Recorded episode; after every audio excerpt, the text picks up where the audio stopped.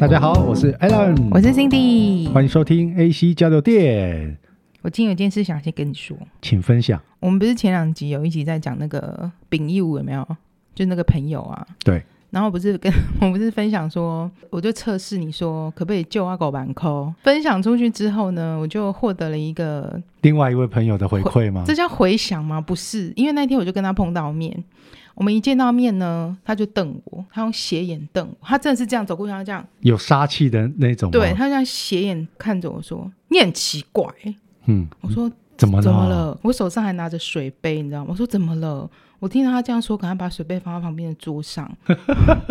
你为什么不找我测试五万块？还没有那个反应过来，想说什么测试五万块？我有点……哎、欸，你如果不是你刚刚前面跟我这样说，他你突然丢这句给我，我会不知道你在讲什么。对，嗯、啊。什么测试？什么叫五万块？我听不懂。我一开始有点听不懂。我觉得你很奇怪啊！你为什么就不找我测试五万块？我就用很疑惑眼神看着他。他就是你说你跟那个 Alan 借五万块啊！我整个大笑，想说，他说你为什么不打电话跟我测试，说要跟我借五万块？我说我你应该跟你借十万块。你都会啊？对，不是因为我说我觉得你根本就不用测试。其实很久之前你就曾经对我做过一件事，然后他就很惊恐，他说怎样？我我有自己私自转账给你，我。忘记吗？我说不是，反正就好久之前，我们一起在同一个地方共事。那时候在工作上，因为遇到一点小问题。总之呢，那时候我临时非常需要一笔钱，他就自己主动跟我说：“我跟你说，如果你要去缴这个钱，你身上钱不够的话，你就告诉我，我帮你先出。”所以你觉得我需要跟他借五万块吗？不用啊，哎，所以他这件事发生的在是发生在你跟我讲这件五万块之前更早啦，好几年前了。对啊，然后然后他自己已经忘记了，他就忘记了。我就说，所以我就提，我就跟他说这件事。这时候你要反过来凶他，对吗？你他妈刚刚在那边凶屁凶啊？没没有，他没有凶，我只是想说，干嘛不找我借？莫名其妙。他意思是说，哎、欸，我也是你朋友，我也可以借你。我说你早就已经做过这件事，你都忘了。他说我真的忘了耶。这位朋友，我相信你现在开车的时候 正在收听，你幼不幼稚啊你？他就是可爱，他真的很可爱。那一天讲完这个时候啊，我们两个就那个 line 的时候就有讯息，我说：“哎，朋友。”他说：“什么事？借我五万。”他说：“我不借。”我说：“那十万可以吗？”哦，这个这个我们要慎再次慎重的提出严重的警告。我们只是好朋友间的玩笑话哦。在在收听的电友，真的，你千万不要随便去对你的朋友做这种测试。我们是，好好？我们是好朋友之间的玩笑话。对，而且辛迪现在讲的这位朋友，还有包含我本人，对，Alan，我们两个是真的在不经意当中已经通过了他的这个测试了。没有，我没有要测试你们。今天就看到一个新闻，他就写说。他呢？呃，生活现在是直接开始了，是不是？哎，也没有啊，这不是新闻啦。哦 okay、啊，我们今天要录新闻哇哇哇！对，我们今天是 A C 哇哇哇哇！哎，不对，我们要录 A C 哇哇哇哇哇哇之前呢，先分享一下这个。这个其实不是我要分享的新闻，哦、就是一个我看到的，跟刚刚借景有关。他写说他。生活上突然之间遇到的困难，这是真实的，他不是测试。他就打他就打电话给他三十年的老朋友，他觉得要跟人家借钱，其实本来就是你要跟人家开口借钱是一个很困难的事情。他就说他好不容易提起勇气跟他认识三十年的朋友说，我想要跟你借一笔钱，因为我最近临时有个困难，觉得说我们认识三十年了，应该彼此应该够熟了吧，够有那个交情可以借了吧？可是。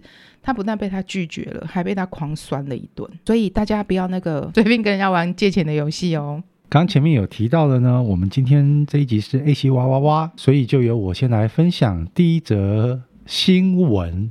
它的标题一开始就离奇，然后惊叹号：美国少年遛狗人间蒸发，八年后教堂前面昏睡被发现。他说，在美国的休斯顿有个男子叫做鲁迪啊，鲁迪，他在二零一五年的时候遛狗。离奇失踪，那个时候的鲁迪只有十七岁，然后他就这样失踪，人间蒸发了八年。家人心急如焚，找不到他的状况下，本来已经想说，哇，那他可能就是被人家杀害或绑架或消失了。近日被人家发现他昏睡在一处教堂前面，可是找到他的时候呢，这个鲁迪呢没办法说话，失语。对，失语。那他在那天失踪的时候呢，他带了两条狗一起去遛狗。然后失踪这八年消失了之后呢，就是有一天被人家发现说有个男生在教堂前面昏睡，经过警方的证实之后，就发现他是失踪八年的鲁迪，联系了他的母亲珍妮。嗯哼，我怎么觉得这个名字，这这些名字。就觉得好像是在讲故事的感觉，你会觉得鲁迪他被发现的时候身上有很多外伤，然后头发上面还有血。妈妈表示呢，鲁迪他在失踪的那个时候，就是二零一五年的时候，其实他的儿子他有忧郁症、创伤后压力症候群，嗯、就是 PTSD，还有焦虑症，就推推测说他可能是因为那一天去遛狗前没有吃药，所以迷失了方向，然后就这样不见了八年。可是他有提到说。为什么会有这种创伤，或是怎样引来的创伤吗？有，下面有说，下面说呢，鲁迪的哥哥在二零一一年因为车祸丧生，当时就是鲁迪有亲眼目睹哥哥车祸去世的过程，所以这个过程呢，对他的心理状造成了极大的创伤，因为他们两个兄弟感情非常的好，嗯，所以就是。因为亲眼目睹了这个过程之后，造成了他后续的这些忧郁症啊，还有创伤。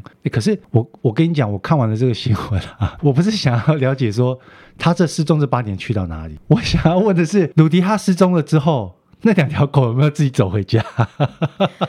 你把新闻传给我，我来联系一下这个美国警方，看一下能不能帮你找到答案。哎，可你你有没有觉得很神奇？狗会不会自己找到回家的路啊？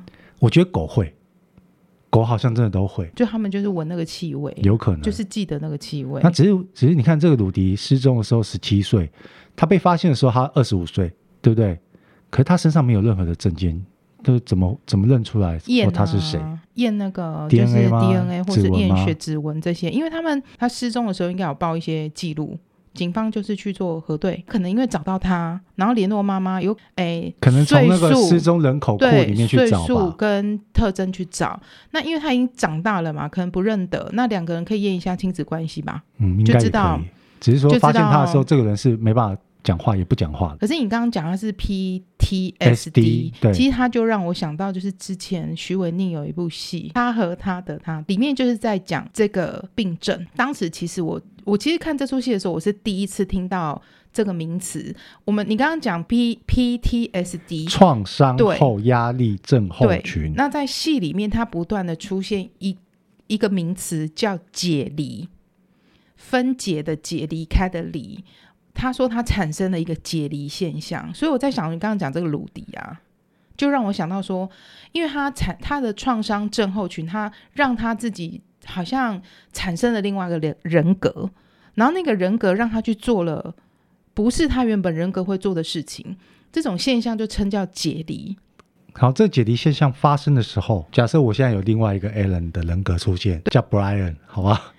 呀呀，maybe 主人主人格是 A 嘛？呀，然后另外一个就就叫 B，叫 Brian 好了。嗯哼，Brian 在做事情的时候，我我自己这我我自己 Alan 知道我在干嘛吗？不知道。以戏里来看是这样子，就一开始我们在看的时候，徐伟宁她可能是一个广告公司或是行销公司，我有点忘记了，是一个非常成功的女强人。她在这间公司上班，呃，也有一个很好的男朋友啊，然后整个生活状况都是她很理想在过的一个都市女性女强人的角色，但是。其实事实上根本就不是过这样的生活，他其实就是一个乡下的呃幼稚园老师，但是他自己觉得他好像在过着的是这个女强人的生活。所以这女强人这是他虚构出来的吗？是虚构出来，是在他解离世界里面，他在做这样子的事情。虚构的世界里面呢，她的男朋友，她所幻想出来的那男朋友有建构出来一个长相，呃，对她很好，然后事业也很成功。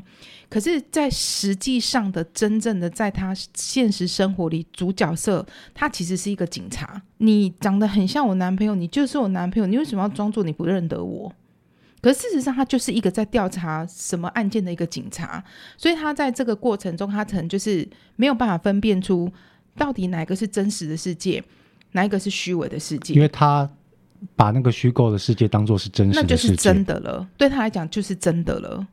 哎，那你说这解离现象产生的时候，嗯，我的 B 人格去做另另外一件事的时候，A 人格不知道，所以我会不会有一个我会不会有一个很大段的记忆空白？会，没错。所以他有有，就突然你来问我说，哎，A 人，你前天打给打电话给我，跟我聊了两个小时，没有啊？可是对，我可能会跟你说我没有这段记忆啊，没有，对，没错。他所以像他可能回到他真正真实的真实的世界里面之后，他会觉得我就是一个企业女强人，我怎么会在幼儿园呢？哦，所以慢慢就是虚拟的这个世界已经开始要取代他真实的世界了。对，所以他就。不敢相信，说怎么会有发生这样的事情？诶，他当他跑回到那一间公司去，他还记得地址哦，记得他住的地方哦。跑回去那间公司，发现说，嗯，这间公司根本就不是这间公司啊，就是他幻想出来的。所以这是一个其实很难理解的现象。可是因为他和他的他这部戏，呃，你才理解到说，原来其实像这样子有，这可以讲，它就是一种精神疾病，因为他有 PTSD 就创伤后，你在创伤后之后，可能你的心理没办法接受。创伤当时带给你的那冲击，你想去逃避到另外一个世界里，然后它其实就变成是你真实的世界。所以你看，你有没有觉得我们我们从这新闻这样延伸聊出来，人的心、心理、心态、状态是一个真的很特别的世界，非常特别，非常。我觉得世界就是世界无奇不有，不有好不好？什么事都有。嗯、好，那。下一个新闻就交给你啦。我也觉得是无奇不有。刚是讲美国，对不对？那我们现在就前进到英国喽。但是这个跟刚刚的新闻的 level 又要差很多。我就是一个阿桑，你知道哈？阿桑会关注一些小孩呀、啊、煮菜呀、啊，什么跟你自己身边很相关的新闻。我看到这新闻觉得很特别，就英国啊，有一个男生，他到超市去买了一包花椰菜。你你通常买完菜回家就直接放冰箱啦。对不对，就把它冰起来了。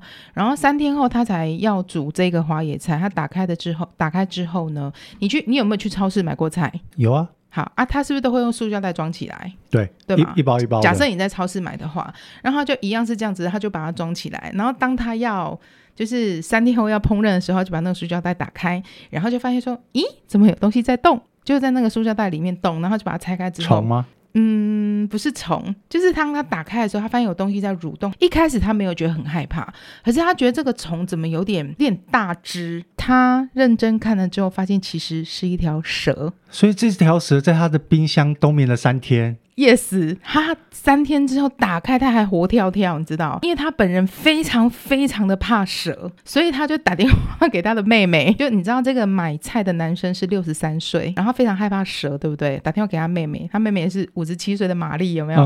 赶快跑到他家来啊！两个人就合力把那个蛇先。把它赶出来，然后关在那个钢盆里面，然后确定是条蛇之后，他们两个人就做什么事情呢？第一个是他的儿子啊，很聪明哈、就先打电话给那个动物园，动物园的人就去到他家，然后就跟他说，这个是一条无毒的，而且很年轻的踢纹鼠蛇，它是没有毒的，因为它很年轻嘛，所以活动力很好。但他自己跟他妹妹本人呢，两个就很生气的带着拍的照片。去超市球场，呃，其实那个店家超市有赔他钱，有赔他钱，但是他没有详细写赔他多少。可是他觉得呢，这个事情啊，让他受到非常大的惊吓，所以他计划要跟这一家超市索赔更多的金额，因为他认为超市赔给他的金额呢是没有办法补偿他跟他儿子，因为他说我的儿子有残疾的身份，然后我的妈妈呢又非常的脆弱，如果这个蛇在屋子里面乱窜，对我来讲影响是非常非常巨大的，而且最重要的、最重要的重点是，我很怕蛇，所以你这样子呢，对我的情绪产生了非常非常大的影响。那这个超市是说，他们其实从来没有接过这样子的投诉，所以他们以后会建立完整的 SOP。好，不过这个蛇哈，大多以动物园，因为动物园后来不是收养它吗？他说这个蛇大多都是在。就是比如说什么葡萄牙、西班牙那那个地方有，它是无毒的。不过如果它感觉受到威胁呢，它就会发出很难闻的气味，就会臭臭像臭鼬鼠一样。然后你刚刚不是讲说 它在里面冬眠吗？对啊，因为我不是很爱看留言吗？新闻下面的留言就说蛇表示。我为什么莫名其妙被迫冬眠呢？然后还有网友就写说，蛇表示林北差点被冻死，你不用赔偿我吗？嗯，这如果发生在我们台湾啊，很恐怖哎、欸。不是你要求偿，我我觉得在国外都可以创造我们我们想象不到的那种高金额，金额高到你无法想象的。可是他其实应该没有到非以这个案件来讲，他可能没有赔偿到非常多。可是，在我们台湾发生这种事。你你觉得今天假设不小心是在某个小超市或是那个连锁的，你能跟他跟他求偿到多少钱？他可能包个三六千块的红包。对啊，我觉得了不起而已、啊。三千块、六千块，然后给你压押金这样。下面也有人讲说，哎，拜托你要想这是怎样有机的哎，有机的菜哎，蛇都没死哎。Organic。那我们就接着来换我分享下一则新闻。下一则新闻是在日本发生的，有一个、欸、我们很国际化，对我们真的是非常国际化。有一位日本的瑜伽老师呢，把他妈妈杀了。他妈妈七十几岁，他把他妈妈杀了之后呢，还把他妈妈肢解分尸，而且呢，他还吃掉了部分的遗体。他吃掉遗体的原因是因为他想要当灵媒。这在日本的千叶县这几天才发生的。被发现的时候，发现说妈妈的尸体遗体有少了好几块。这个瑜伽老师就承认说，少掉的部分是他吃掉了。他为什么要吃呢？因为他想要当灵媒，然后他觉得他妈妈是他修行路上的阻碍。我觉得这种分尸杀人的新闻，分我单纯分享而已。我只是觉得很看到这个新闻，我觉得他杀妈妈的原因让我觉得很惊惊奇，对，很特别。对，我刚刚只是在想说，有这种说法，或是有这种做法，说吃掉某个阻碍你的人。可以快速让你成为灵媒的这种传说吗？或者是没有？好，这个这个了。瑜伽老师呢，他在正常生活的时候，他是一个很受学生喜爱的老师，他是一个非常正常的人，然后个性也很好。嗯、要下课的时候，他跟他的学生说：“不要忘记我，我要去做一个非常有意义的事情。”他杀害母亲的事情被发现之后，他直接就向警方承认说，他是因为想要当灵媒。才杀了他妈妈。那他想当灵媒的原因是什么？是因为他妈妈在好多年前的时候身体有不好，然后有找、嗯、他们有找了一个灵媒来家里看过。然后灵媒来家里看过，可能有做一些法施法或是法会法事之后呢，妈妈的身体真的就好了。所以他就觉得，他从那时候就深信不疑。他深信不疑，他就觉得灵媒是一个很伟大的职业。然后他就也很想要成为灵媒，只是他没有去写很详细的原因，说为什么他想当灵媒，可是他会觉得他妈妈是他要变成灵媒修行当中的阻碍。这部分没有讲出来，我觉得或许真的是有这样子的，在他的修行之路，因为他想要成为灵媒，已经不是一天两天的事了嘛，应该也好一阵子了。可能在这个修行的过程当中，也许他会去钻研很多的成为灵媒之术啊，如何成为一个好的灵媒啊，成为灵媒一次就上手。我说类似这样子研读或是修行这样的东西，成为灵媒必做的十件事。但会不会其中有一个就是叫做 除掉？你眼前最大的障碍，自己去解读成是这样子的行为。啊，有没有可能是因为他妈妈后来他找灵媒来家里看，是好几年前的事了。嗯，然后可能过了好几年后，他妈妈身体又不好了。那他妈妈身体又不好，会他会觉得我要花时间照顾我妈妈，会拖累到我想要去成为灵媒的这件事情。很难想象说你一个。精神很正常的人，你拿着一把刀或是其他的凶器，要去把一个人做肢解，这个是需要。不要说人啊，你你光叫我去杀一只鸡。因为我们会吃鸡肉，你光叫我去杀鸡，我都不敢。所以这个，我想他应该心里就有出现了一些问题啊。我接下来想要分享的这个新闻呢，就是在英国呢，有一个四十六岁的妈妈，她是二宝妈。她说呢，她一直四处在找工作，可是她觉得找工作好难好难，她都找不到工作。然后她就应征那个厕所的清洁员。它里面有没有写着？二宝妈的年纪多大？四十六。你刚在睡觉对不 对？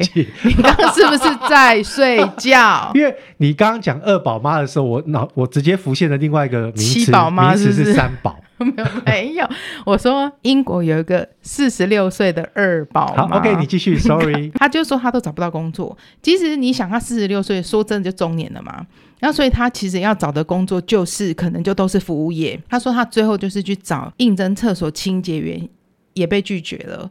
然后他甚至呢，他被禁止进入孩子的学校。You know why？你怎样为虾米吧？我只是一个没工作的妈妈，嗯、你凭什么拒绝我去找一直一直一直觉得说我求职之路非常非常的坎坷，原因就是因为他的身上有刺青。英国呢？呀，英国，他的刺青是多夸张？他的刺青呢？哎，其实。一开始我在想的时候，就我看到这个时候，我真的觉得还好吧，刺青哎，因为像我们大家对刺青应该都很接受。我们就像之前我们讨论过刺青的老师被讨论，对不对？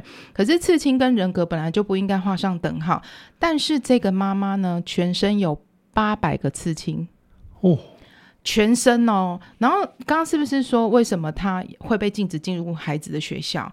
因为她脸上。没有一处是干净的地方。好，我我可以想象的。对，OK，所以就是大家其实说真的，看到他会害怕。我现在有给你看照片，这真的会怕哎，就是你会觉得很特别、很奇怪。那就是如果是小孩看到，是不是会觉得好像有一点？没有，我觉得我们在讲、我们在分享这个新闻的时候，其实网友自呃电友自己脑袋有画面了啦。全身哦，就对，就是我们我们可能以前在新闻或是在什么图片网站看到的那种刺青刺满全身的，它是包含脸，他连脸头皮通通都是。他花了二十六年的时间，他现在四十六岁，对不对？所以他其实从二十岁，他从二十岁开始，他就开始刺青，他刺青有点刺上瘾了。而且你知道，他八百个刺青怎么刺的？他其实脸上是刺满了三层。因为他就想要做做出那种多层的拼贴画，你几乎是看不到他原本的皮肤。他说他的，因为其实刺青你刺在脸上，那些都是颜料，对不对？你一层再一层再一层，其实他皮肤已经变成蓝色的。哎呦，他说他看起来，他就那对他就是那个蓝，他说他自己觉得他是蓝精灵。嗯，然后因为这样子的关系，所以其实他就是想要去做厕所清洁员也不行。那原本哦。他的身上都是刺青，他其实还没开始刺脸之前，他其实是呃都刺在身上。脸还没开始刺之前，他是有做过厕所清洁，那是 OK 的。可是因为他其实刺青刺上瘾，一个礼拜要刺青三次，所以他最后没有地方可以刺，他就刺脸。当他的脸开始有刺青之后呢，他找工作就非常非常的难。然后就像刚刚说，他没有办法去孩子的学校，他没有办法去参加家长日，然后他也没有办法进去酒吧。然后甚至是说，刺青店都已经把它列成拒绝往来户，因为我已经我没地方可以，你没地方可以让我刺啊！我已经不知道刺哪里，你已经一层又再刺一层，然后你要你要一直盖上去。对，我觉得他只是在享受被刺青的那个刺激跟快感吧。然后他说他非常非常的怀念在酒吧喝酒，跟邻居这样干杯碰一杯的日子，可是他觉得现在他就觉得无能为力。但是他说。可是他还是一样要去做刺青。如果我可以活到七十岁，活到八十岁，我每每个礼拜都还是想要维持刺青。他就说他想要成为世界上刺青最多的人，他一定要刺，刺到他想要就是打破那个金氏世界纪录。然后他是不是这个标题的重点是他找不到工作？对啊，可是他还是要一直刺青。那你你更找不到工作啦？啊，不是啊，那你那你为什么不去当？你为什么不去当刺青师？你钱哪里来？哎，对他钱哪里来？对，我就想说，我心里就想说，而且刺青不便宜，不便宜耶。我就我就算你很便宜，好不好？好吧，一个一千块，好不好？最便宜就算你一个一千块，一个礼拜三千块，你要三个，啊，这样不是三千？他钱哪里来的？I don't know。然后因为我们家悠悠哥哥曾曾经对刺青艺术很有兴趣，我就把这个新闻，只要有刺青新闻，我就会传给他，就说。他不会找不到工作啊，他就去当饶舌歌手。他说：“你知道外国超多饶舌歌手都是刺成这样，嗯，整个脸都是。”他说：“你可以给他一个建议，叫他去当饶舌歌手，不怕找不到工作哦。”哎，我觉得我们今天分享的新闻好像都是跟心理层面有关系的呢，蛮多都有关系的，都是大部分都心理生病啊，对，对不对？嗯，刺青这个其实也算是啊。因为我觉得你已经刺到吼，你已经没有办法停止了。他已经上瘾了，就像有的人喜欢打那个耳洞。嗯，你知道他很爱打耳洞，嗯、爱打到就是打到耳朵耳、耳骨都打的，耳耳朵已经耳朵耳骨通通没有地方打，就开始打舌头啊、眉毛啊、啊肚脐呀、肚脐啊，你反正你想到可以打的地方啊 都打。你刚刚是不想讲这两个字？我帮你讲。不是，我没想到，我没想到，哎、欸，打奶头应该爆痛吧？痛好好应该爆痛，爆极痛。好好，接下来。好，最后最后一则新闻我来分享啊。没有，我人家我还有一个。我们今天聊很久呢。好，你先讲，你先讲。我的很快。我这一则呢，它不算是新闻，它是讲一个就是从国外来台湾的一个交换生的事情。有一个网友分享说，他姐姐的同学，他姐姐同学就跟他，反正就是同一个学校的嘛。他姐姐同学是国外来的交换留学生，是从美国来台湾的，然后在。过年的时候呢，大家都回我们台湾的都回家过年了嘛，只有这个美国来的，他就是还是继续坐在宿舍里面。晚上的时候呢，这个交换生他要去上厕所的时候，他就习惯的直接问大家说：“陪我去上厕所。”然后马上就有人回答：“好啊。”然后这个交换生去上厕所上到了一半，才发现说：“干，不对啊，现在是过年呢，宿舍只有我一个人。刚刚是谁说好？靠腰，你干嘛突然？哦哟！我刚很认真听，我想说，然后呢？好，然后我要接着讲喽。这就想靠北，刚刚到底谁说好？因为现在是过年啊。他是美国人，他有讲靠北吗？他心里面 OS 啊，对不对？我就翻成 Holy shit，我翻成台语出来嘛。然后他就觉得说啊，干死定了。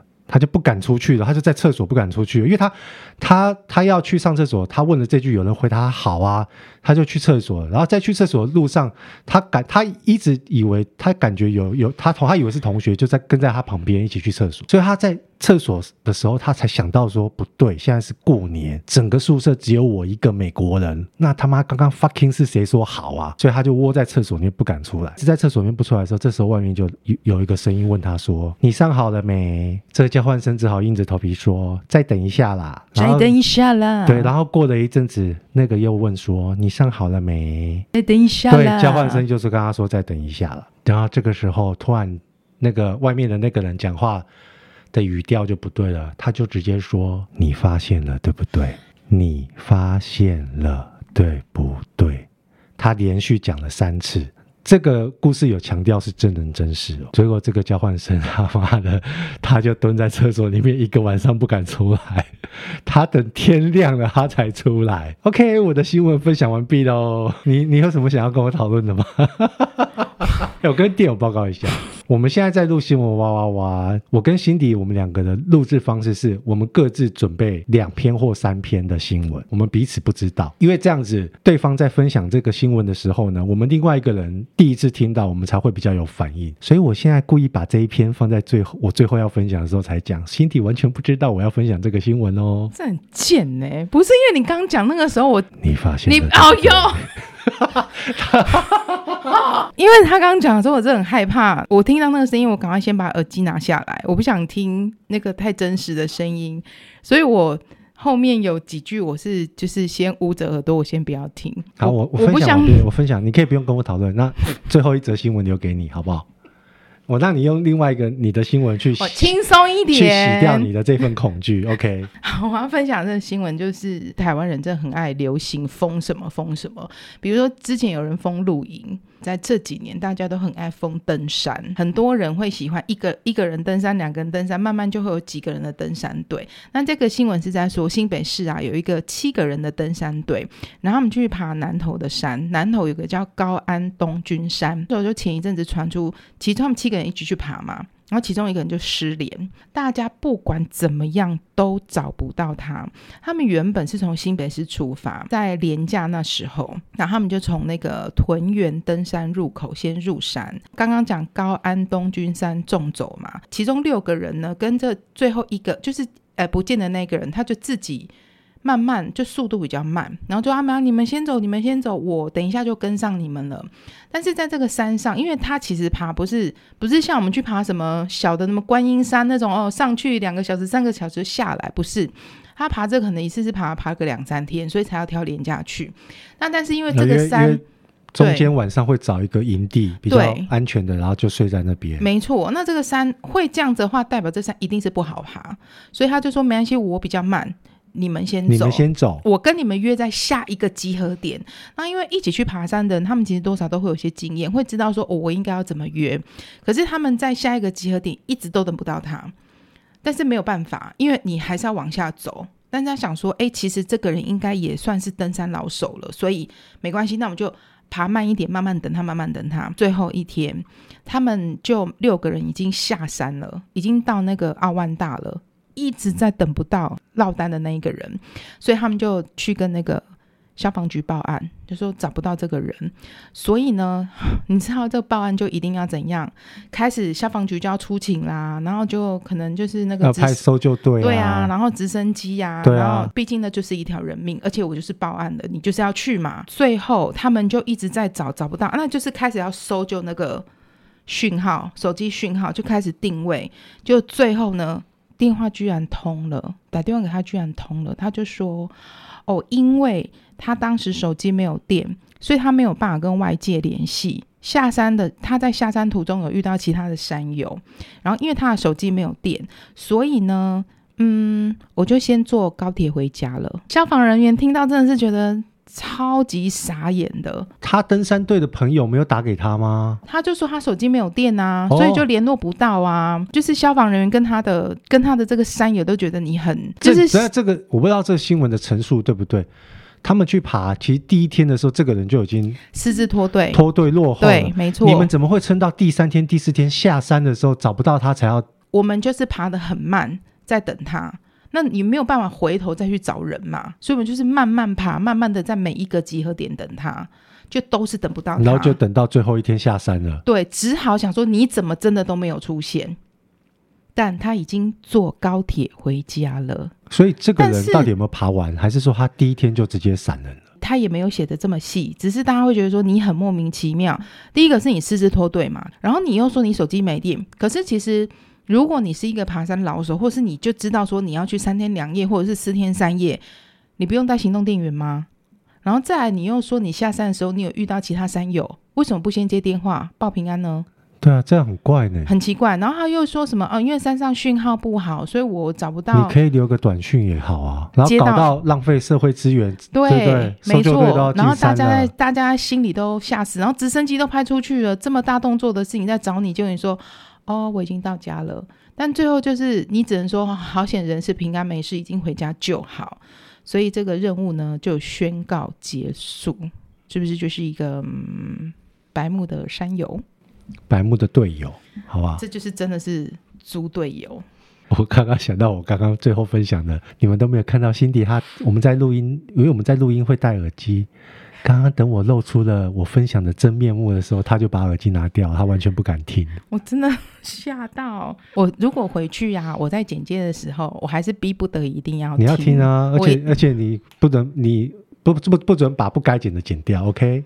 谢谢大家的收听，那我们就下次见喽。好，谢谢对我们的收听，谢谢各位，拜拜，拜拜。